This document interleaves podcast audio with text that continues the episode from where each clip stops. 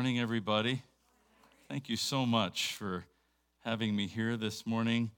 You know, I try and seek the Lord if there's words from the Lord or uh, different ways the Lord will speak. Last week, where I was somewhere, I felt like the Lord said, Hey, I want to heal left ear. So I asked, anybody have a left, left ear issue? And four people stood up, uh, five people stood up, and we prayed and four of those people felt the Lord do something in their left ear that morning, right then. That's the God we serve. So I'm sitting over here this morning, Lord, anything you want to say, anything you want to do. And the first thing I hear the Lord saying is, hey, there's some discouraged people out there. And then you spoke to that, Pastor Sam. You prayed that. And the next thing I felt like was, there's some people that aren't feeling well, that are sick, that are out there that we should pray for. And you prayed for that. Where it's like, right? We were praying for people that are out there and the young girl and ICU, and, and we're all praying for that. To me, that doesn't necessarily mean I need to go over that same path. It's just confirmation that when the Holy Spirit speaks, we need to follow. And God works everywhere. He made the hills, right? He made the sandy river. He made the trees. He made all this. So he doesn't just move in church. In fact, I think when we gather like this, I believe God's hope is to equip us so that when we're out there doing our normal stuff, Joe's Donuts, Niners Philadelphia game today. Oh, did I say that? Um, all the things we do in our families, where we're at, that we take the presence of God to those situations and we're listening, Lord, what do you want to do? Who do you want me to touch? Who can I encourage? How can I pray? And we're just his folks wherever we go. Is that true? Yeah, so we don't go to church to be the church. We go to church to get equipped to be the church out there. And when uh, Pastor Sam called me and said, Hey, we're, we're doing this series, and can you start this series for us? I'm like, Wow, that's the ultimate thing. That's like cutting the turkey when a guest is invited to Thanksgiving. No, here's the knife. Why don't you cut? So thank you for that privilege. If you have your Bibles, can you turn to the book of Proverbs, chapter 1? And this is a six week series on Proverbs. Thank you for letting me have the opening shot at this whole thing. My church, Freedom Foursquare, sends their greetings. Pastor Dave, um, a lot of you know Pastor Dave Pauly and Kelly. They send your greetings. They're praying for us this morning, too. the book of Proverbs, interesting book. Interesting where it sits right in the middle of the Bible, just a little bit to the right of Psalms. It's right there in the middle. Interesting that it has how many chapters in Proverbs? 31. It's interesting to me. Uh, the definition of Proverbs is a short, pithy saying in general use, stating a general truth or piece of advice. So, Solomon, who wrote this, the son of David, Solomon, uh, arguably the most powerful Israeli king of all time. The kingdom of Israel went farthest north, farthest east, farthest south under Solomon's leadership.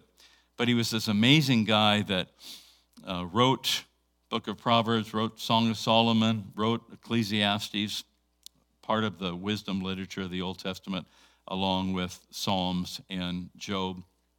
And he had amazing insight. Some of it because God just gave him an amazing gift of wisdom, and some of it because he did things that he's like, I won't do that again. That wasn't a good idea. Boy, people should learn from this in my own life. I think for some of us, what we sometimes, at least I know I do, find difficult in Christianity is I read something in the Bible that God sets as a standard for my life. And I'm like, okay, that's the standard. But I don't always measure up to that. Anybody like that? You read something and you're like, God, I blew it again, or ah, I was supposed to keep my tongue, but I didn't, or ah, I was supposed to honor the Lord here financially. I made other decisions that weren't wise. God knows that we're his kids. And just like those of us that have kids, Pastor Sam, and grandkids, we don't expect them to get it all instantly, do we? In fact, at some level, it's kind of fun to be able to say, hey, this is, this is how you do that. This is how you pull your pants up. This is, no, that shoe, see, that shoe's kind of, it goes the other way. Doesn't that feel funny? Well, it does, because that's for your other foot. Let me show you how to, oh, that feels better. And God does the same thing with us. When we're blowing it relationally or financially or priorities of our time or we do something like that, I'm like, oh, I wish I would have got that better. The Lord's so gracious and tender and compassionate, He just continues to work with us. I want you to do this. I'd like you to do it this way. Thanks for coming back to me. Let's do this again together. That's why we have forgiveness. That's why we have the ability for the Lord to wash us. So, Proverbs is full of these pithy, wonderful, and in God's economy, eternal statements that then I think try and keep us on the straight path of what God wants us to do, the way of the Lord. In this first part of Proverbs chapter 1, he gives the purpose of what the book is all about. And I'll read that to you. NIV, we're reading. The Proverbs of Solomon, son of David, king of Israel. And then he gives these fours here. For attaining wisdom and discipline. For understanding words of insight. For acquiring a disciplined and prudent life. For doing what's right and just. Boy, there's a lot that's been said about that in our nation. Here it is for doing what's right and just and fair. For giving prudence to the simple, knowledge and discretion to the young. Let the wise listen and add to their learning. Let the discerning get guidance. For understanding proverbs and parables, the sayings and riddles of the wise the fear of the Lord is the beginning of knowledge, but fools despise wisdom and discipline. So here's maybe um, a summary statement that I tried to put together from those fours that were there. To summarize, Proverbs exist to help people gain wisdom, which we might also call understanding, insight, discretion, to live a disciplined or a prudent life. The fear of the Lord is the key to that. Let me shorten that up a little bit. Why does Proverbs exist? Proverbs exist to help people gain wisdom, to live a disciplined life. The fear of the Lord is the key to this. And I will tell you that's true. When I step off the path and I'm thinking, God, what are you thinking about that? It's the fear of the Lord that brings me back to a wise place with God where He's trying to speak into my life to live a disciplined life that, Brad, you said it earlier, that glorifies God. I think that's what God wants. God's not looking for perfection, He got that in Jesus. God's looking for a pursuit that I continue to get back on the path with the wisdom he provides to live a disciplined and honorable life to the Lord. Individual Bible chapter divisions started about the ninth century. About the 13th century, they were beginning to get really formed because a Bible concordance was being prepared. Isn't that amazing? Remember your first strong, Strong's concordance or NIV concordance or something like that where you could find all of it. Many study Bibles on the back, they have concordances where you can look up uh, joy and you can find that, or peace and you can find that. So, thir- 13th century, they were working on this concordance and they begin to really kind of formalize the chapters and even begin to get the verses that were happening at that point. So I'm thinking about that because when Proverbs was originally written, the Hebrew that was used there, they had little markers that would kind of show you where the end of the statement was or kind of show you where the end of that paragraph kind of idea was. So, 13th century, you get these 31 chapters. to me, that's interesting because there's 31 days. And next month, we get to read three Proverbs on the last day of the month, right? 28, 29, 30, 31.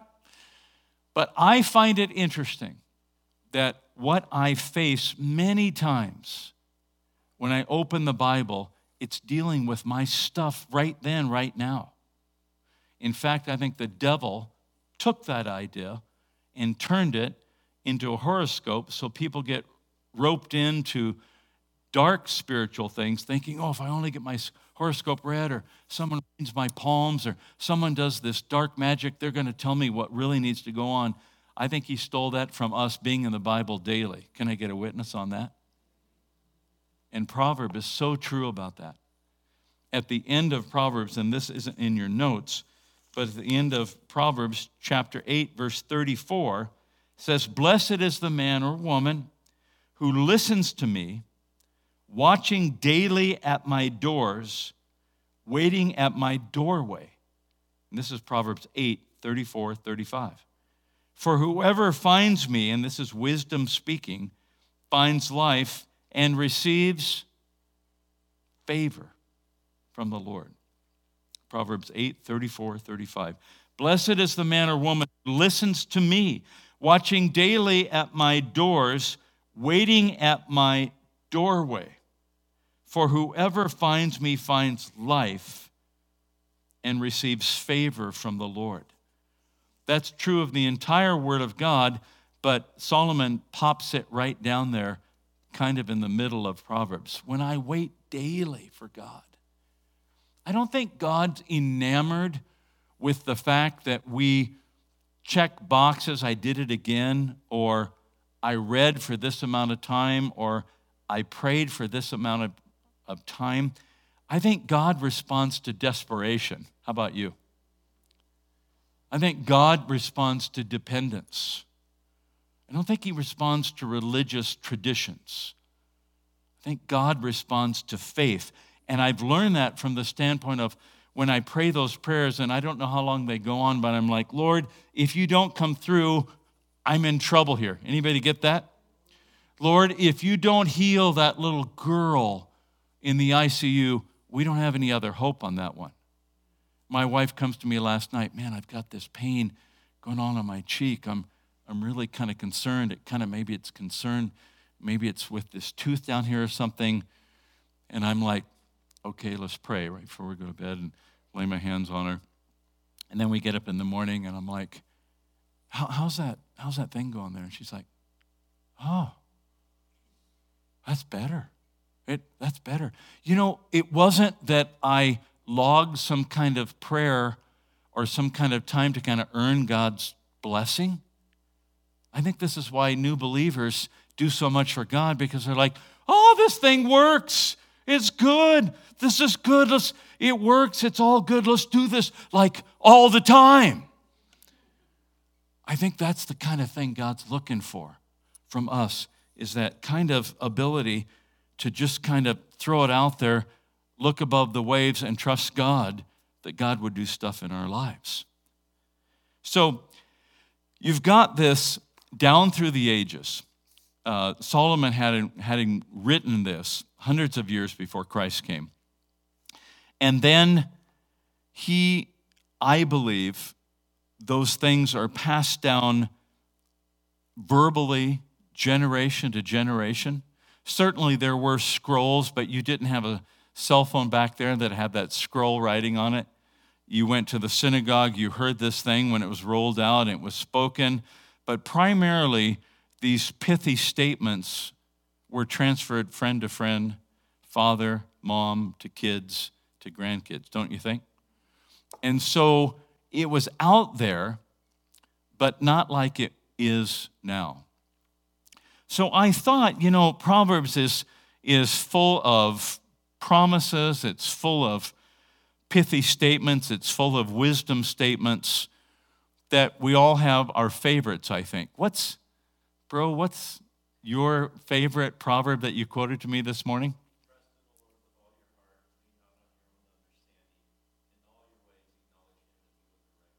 That's right.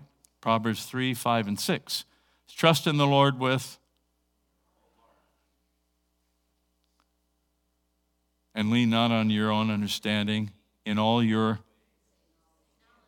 and yeah a lot of us know that and that's a, a really great promise. So think about this.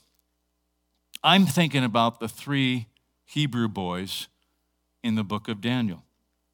And you can take a look at that at some point daniel 3 but there's this king that says to these boys that have been carried off from Israel and taught the language of the Babylonians. And Nebuchadnezzar wants these sharp individuals to be there to help govern and to be kind of integrated in terms of different nations that he's overseeing so they can help him with those nations govern this thing. So he gets this crazy idea, and I know where it came from, but he gets this crazy idea that he's going to put up this 90 foot gold statue, nine feet wide, and they're going to play all these instruments, and then everybody has to do what? They have to bow down. The enemy's still trying to do that stuff around the world. You notice it? He's still trying to do this stuff of you need to bow down at this philosophy, you need to bow down at, at this kind of financial uh, way you think of it. You need to bow down at this way we think when life starts. You, you need to bow down at how you call marriage and how you call people normal. He's still doing that stuff. And if you and I at points don't submit to that, stuff happens. So there's this one, but what happens in this situation is if you don't bow down and worship, what happens? You're going to get thrown into the fiery furnace. That's right. True story. So they're faced with this Shadrach, Meshach, and Abednego. And so the guys find out that they're not bound down to this idol. And it gets back to the king. He says, Okay, maybe you didn't get it right, but here's the deal. This is a decision I've made. Everybody needs to bow down to this statue, this idol, and if you don't, I'm putting you in there. listen to what they say. Daniel 3. King, we don't need to defend ourselves in this matter. If we're thrown into the blazing furnace, the God we serve is able to save us from it, and he will rescue us from your hand. But even if he does not, we want you to know, O king, that we're not going to serve your gods. One translation says, We're never going to serve your gods. Our worship, and my translation says, the stupid image of gold you've set up. But NIV says, the image of gold you've set up. So think about that. Trust in the Lord with all your heart and lean not on your own. Don't try and figure this one out, man. Don't try and figure it out. In all your ways, we're, not going to do this. And He'll direct your path. I guess the only path through that particular trial was being put into the furnace, which they were, that was heated how many times hotter? Seven times. And even the guys that threw them in, you can read this, it's in the Bible, it's a good read. Even the guys that threw them in, they got burned. And somehow Nebuchadnezzar was able to look into this thing and when he looked in, he didn't see three people, he saw, because God always goes with us through our fiery trials. Here's another one Proverbs chapter 16, verse 1 and 3. To man belong the plans of the heart, but from the Lord comes the reply of the tongue. Commit to the Lord whatever you do, and all your plans will succeed. When I was a young pastor, Sam, this was huge for me because at so many points, not only we tasked with speaking the Word of God, we're also tasked with trying to hear Him in the directions He has for young congregations, right? And for churches. So I wanted God, I wanted His plans, not my own. To man become, belong the plans of the heart, but from the Lord comes the reply of the tongue. Commit to the Lord whatever you do. That's a daily promise for me. That's a seasonal promise for me. That's a yearly promise for me. Whatever I commit to the Lord, whatever I do, and my plans will happen what? They'll succeed. Ah. So I'm thinking about Nehemiah. Nehemiah is this cupbearer for King Artaxerxes in present day Iran. It was in Susa in present day Iran. Somebody comes back and tells him that the city of his fathers, what's that city? Jerusalem, is open to all the nations around there. It's unprotected. The walls are busted and the gates have been burned. So, the way to take a city down is you get their walls down, obviously, and you burn their gates, and then whatever you want to do with that city, you can do it. So, Nehemiah, another great story, chapter 1, he fasts and he prays. And several months later, he's there working for the king. He's just hanging on this thing. He's wondering what to do. He fasts and he prays. And the king says, Hey, what's wrong with your face? It's, you, you've never been like discouraged in my presence, and that's not necessarily something you want to do if you're working for the king. Why are you so sad? And Nehemiah tells him, Hey, the city of my fathers lies in ruins, and its gates are burned by fire. King says, What do you want? How many people know when you've prayed about something and you've waited and you're kind of peaked for some direction that when it finally happens, that's the moment everything needs to go right? You know about that? I was, uh, maybe I've told you this story. I apologize. There'll be some here that haven't heard it. But I had begun working bivocationally uh, and I've done that several times over 35, 40 years of doing pastoral ministry. But this one happened to be at the Clackamas Costco, where I see a bunch of you. Hi, Dave. and uh, I love it. Uh, the way to stay in ministry is either stay at a good local church or work at Costco. So I've kind of chosen both. So I was working um, stocking over in the hardlines area, which are small appliances and wine and beer and uh, all that kind of stuff, automotive stuff. And I'd been working these 4 a.m. to uh, 11 a.m. shifts for about two, two and a half years. And I felt the Holy, and I'd been praying about it and like, Lord, I just, gosh, this is so tough. It's so difficult staying with 18, 19 year old kids and you're working and you're up early and you're hitting it, hitting it, hitting it.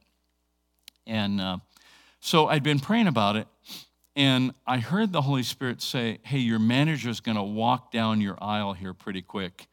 Get ready to talk to him about what's in your heart. And I'm just, I'm just putting up whatever it was off a pallet. And I hear this, and sure enough, here comes my manager right down there. Oh, there he is. And he, he's right on there and said, Hey, Harold, how are you? Doing good. How are you? I'm fine. Hey, Harold, I don't think you're using me where you should use me. There's probably some things I could do better for the company than stocking shelves right here.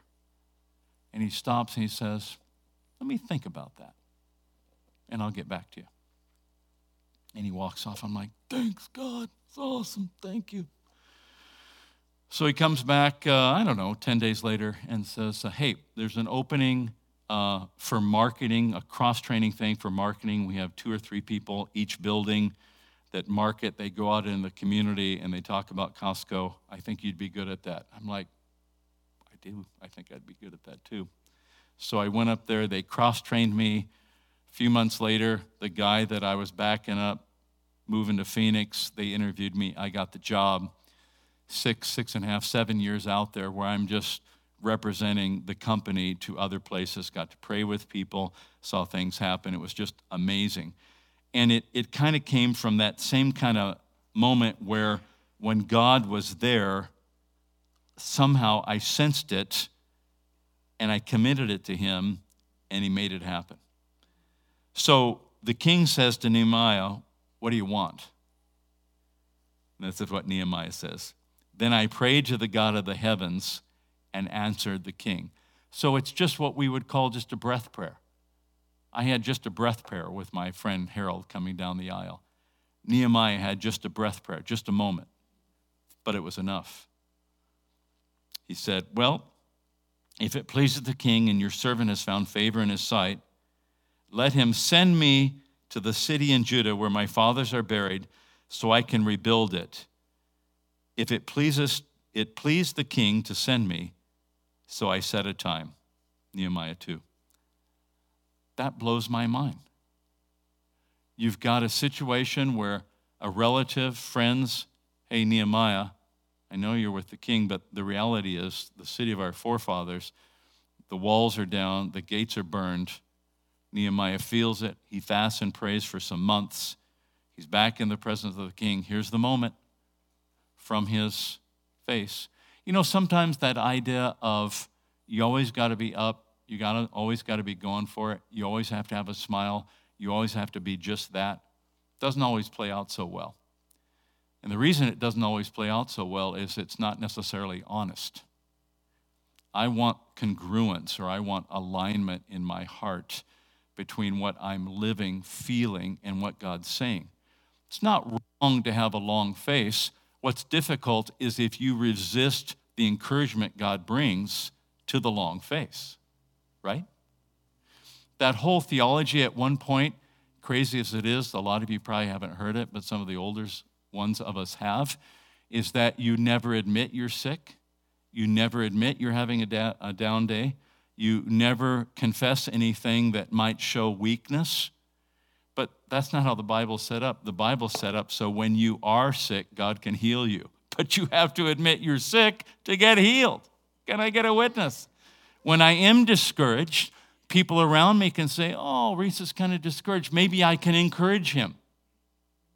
Some of you in this room have done that to me. Hopefully, others, we can do it back to you. But that being honest with what's going on in my life allows God then to step in and get the glory for lifting me out of it. The glory and the lifter of my head, that's God. So, being honest, and I'm sure that Nehemiah didn't just like kind of put this face on. It's just apparently the king knew him well enough to know hey, something's going on. What's happening? Well, honestly, my city's down. I'm concerned, and uh, we need help. And the king's like, What can I do? What do you want? Well, you could send me. And the king says, We're in. So I set a time. That's just amazing to me. One conversation that ends up with the city being safety again. 52 days where they rebuilt those walls and hung the doors. And now the city is a safe city again. Amazing to me. I believe the wisdom and promises in Proverbs that were passed down to women and men, generation to generation, like that, are to be passed down to us also. Uh, a number of years ago, Pastor Sam, when we were starting this church in Monterey, we'd it had grown pretty quickly and we'd added other staff and came to paydays and there wasn't enough money for everything. There was enough money to as i remember it pay the administrative assistant pay the youth pastor and wasn't that good when they always pay the youth pastor? And pay the associate pastor but no money to pay me who was in the lead.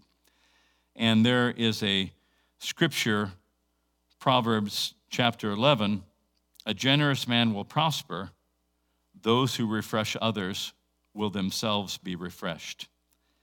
And I think payday, we were paying weekly at that point, I think payday at that point had to be around the 11th because somehow that scripture came to me or to the youth guy.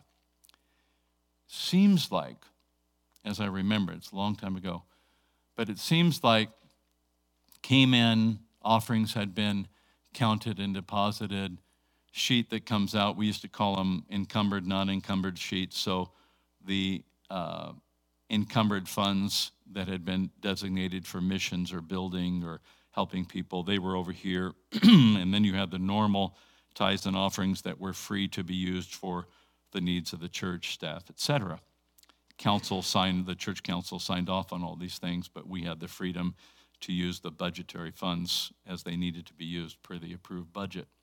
So I think it was about the 11th because that was a proverb I had read around that time. And I kind of felt bad. I'm like, good, I'm not getting a salary. I've got kids and rent and all that stuff. What's going to happen? But these other people need to be paid. And that scripture comes up a generous man will prosper, those who refresh others will themselves be refreshed. And ultimately, I got paid. I don't know if it was, I can't remember. I don't know if it was the next day or the next week or whatever. But when we left that church, after being there nine years, they didn't know us anything. In fact, they blessed us with big bucks as we left and blessed the new guy coming in with big bucks so that we both left and came with God's blessing on our life. And it, it just shows me that God will keep his word if we will follow it. The other people didn't need to see a guy taking a salary when they couldn't get paid. Their needs were as great or greater than mine. They needed to see God meeting their needs, and then they were blessed, and I was blessed as God kept his word here from Proverbs that you refresh others, you yourselves will be what? In fact, let's say that together. If I refresh others, God will refresh me. Let's do that again. If I refresh others, God will refresh me. And that's true at Burger King. That's true at Starbucks. That's true with your grandkids. That's true with your kids. That's true with your coworker. That's true with people in the church. That's true with people out of the church. If God can bring refreshing to others through you, financially, words of encouragement, time, a listening ear, an appropriate hug, then God will refresh you. I love it. So here's maybe what I would encourage you to follow up in terms of how we get this into our lives. And this comes from the book of Joshua. Joshua says it this way, and it's, it's totally true of the entire Word of God, but it's also true of the word in Proverbs. Number one, Joshua says, Don't let this book of the law depart from your mouth. So, how I read that is I'm going to read it, I'm going to quote it, I'm going to memorize it. How many people know that one of the funnest things you can do is if you have a favorite movie, to work one of the statements from your favorite movie into your conversation. Anybody ever do that? I mean, it's not, it's not, not the best. Here's one of my best. So I meet somebody at the counter at Costco, I meet somebody, and their name is Bob. Any Bobs in the room? Their name is Bob. I'm like, Bob, what about Bob? What about Bob? I'm not a slacker. I'm doing the stuff. I need, I need, I need. Gimme, gimme, gimme. It's from What About Bob. Have you not seen this movie, Sam? Oh. There's two kinds of people in the world those that love What About Bob and those that hate it. I love it. Anyway, so it's like, for me, it's like, oh, Bob. I love Bobs. They're great. Or whatever it is, right? You're going to need a bigger boat. Or, so, I know did I shoot six shots? Or, so you've got all those. Go ahead and, anyway, um, so don't let this book of the law depart from your mouth. Read it and quote it. I think it's better to attempt to quote the word of God and not quite get it right than to not attempt it. I think it's better to attempt to quote the word of God into a situation, even if you don't know the reference points. You can go back and find it, right? Google, Siri will give you that.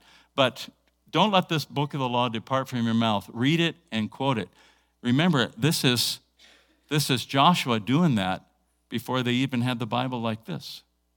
He's talking about what they heard from their Sanhedrin meeting. They're talking about what they heard that, were passed, that was passed down verbally to people again and again, what kids heard from their parents. Number two, meditate on it how often? I have said this here before. I have found my devotional life has taken another level when I do stuff in the morning and at night. Doesn't have to be much, but I now see that when I read the word or read a devotional, get on my knees and pray before I go to sleep, that it affects my dream life. It affects how I wake up the next morning. Sometimes life isn't as much how you begin something as much as how you end something that then gives way to a new beginning the next day. Number three, so that you might be careful to do everything in it. So, all of those proverbs, all of those things in the Word of God that are incumbent upon a believer, the Holy Spirit knows how to work those things in my life. And just like us grandparents and parents, hey, the shoe, that's going to feel better if you put that other shoe on that other foot. Let me show you how to do that. You use the spoon to put that in your mouth. You don't use your hands to put that in your mouth, right? Remember giving the spoon to your kid the first time? Anybody remember that? And you're trying to get it was like, yeah, it was like not in the eye, but in the mouth. Exactly. I love it. And then the last thing. Maybe there isn't a last one on that, but there is a four. Then you'll be prosperous and successful in everything you do. Thank you. Proverbs wisdom is set up for us to follow it so, as folks who know God, we might live disciplined lives. There's this story about a person that is at church and they're sitting in church one day and they're like, Gosh, what did the, what did the pastor talk about last week? I can't can't remember it. Sam, you and I have done this when we, uh, Pastor Sam, when we say, So you remember last week? And everybody's like, That was a long time ago, bro. Well, are we still in that series on Proverbs? What, what's happened? You're like, Oh, don't they? And, and then this guy began to think, Well, maybe I don't really need church. And he, he goes home and he's, he's talking to his wife, and it comes up, Gosh, do you, do you remember what I made for you for lunch last Saturday? He's like, No, I don't really remember. And you and I have done this around Christmas time where we're, we're given a gift or we're getting a gift and we're trying to remember what we got last year. Did you ever do that, Brad? You're like, what am I? And your wife's like, do you remember what I gave you? I'm like, yeah. Yeah, it, that, it was that. I'm not helping you, Brad. You're going to have to come up with this on your own. Sometimes I think it's just the sheer fact that we spend time here, even if we don't remember exactly what it was, that God's building stuff into us. And the wife says, Hey, I've fed you every day for 40 years. You're still here, you're still existing. You need to give that pastor some time because the reality is it's the Word of God that changes us. It's not just hyped sermons or exciting services it's God working in us. And I can remember some things like the, the time that I didn't take that paycheck in order to help those people and it was refreshed. But there's a lot of other things that I don't remember that God did in the midst of it, but they're all good. And that's where this is so true. That when we're reading it regularly and we're quoting it, hey, Bob, sorry, uh, when we meditate it on it, we get that morning peace, we get that evening peace, that, that we're trying to do what God has for us to do. He brings, He prospers us, and He makes us successful, not just in a financial area, but in every area of our life. Can you pray with me? Lord, thank you so much for the hearts of people that want to do your will, that want to follow you, that want to have the Word of God working in their life. Lord, for the young people in this room that are making big decisions about how they're going to spend their time, what's going to attract them, what they're going to read, who they're going to listen to. Lord, I pray that you would bring a proverb a day to them Lord, bring a proverb today and each day to all of us, Lord. That you would fill us, Lord, like you did the Hebrew boys and like you did Nehemiah. Lord, with the wisdom we need to be able to face what's in front of us for that day. Give us today, Lord, our daily bread, not only the resources financially, Lord, but the resources from the Word of God. In Jesus' name. You might be here, you might be watching this morning and not have begun a relationship with Christ. That's the best thing in the world. Jesus is a friend that sticks closer than a brother. He's the one, the Bible says, was the perfect one. That God gave him to live a perfect life, and then he died on this cross for stuff he didn't do.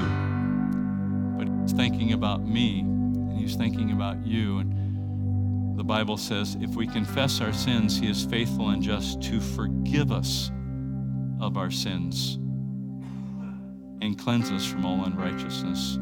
If you've never begun a relationship with God through Christ, or maybe you have and you've fallen away from that, God wants that relationship with you. In fact, maybe one of the main reasons that you're hearing me today is so that you might come back to Christ, come back to the home that He has for you in having a right relationship with Jesus. It said that if we believe in our hearts God raised Jesus from the dead, and we confess with our mouth the Lord Jesus, will be saved from a broken life, from a life of sin, from a life apart from God. If that's you here in the room, if that's you watching, would you just put your hand on your heart and we're going to pray? If you're coming back to the Lord, just put your hand on your heart. If you're beginning a relationship with Him for the first time, maybe a young person, just put it there and pray after me. Say, Lord Jesus, I believe that you love me and care for me. Thank you for dying for me on an old cross. Forgive my sins. Take them all away. Wash my mind my memories and my actions from what I've done and what's been done to me. I ask you to be my Lord and my Savior. I give my life to you. Fill me with your Holy Spirit and let me watch daily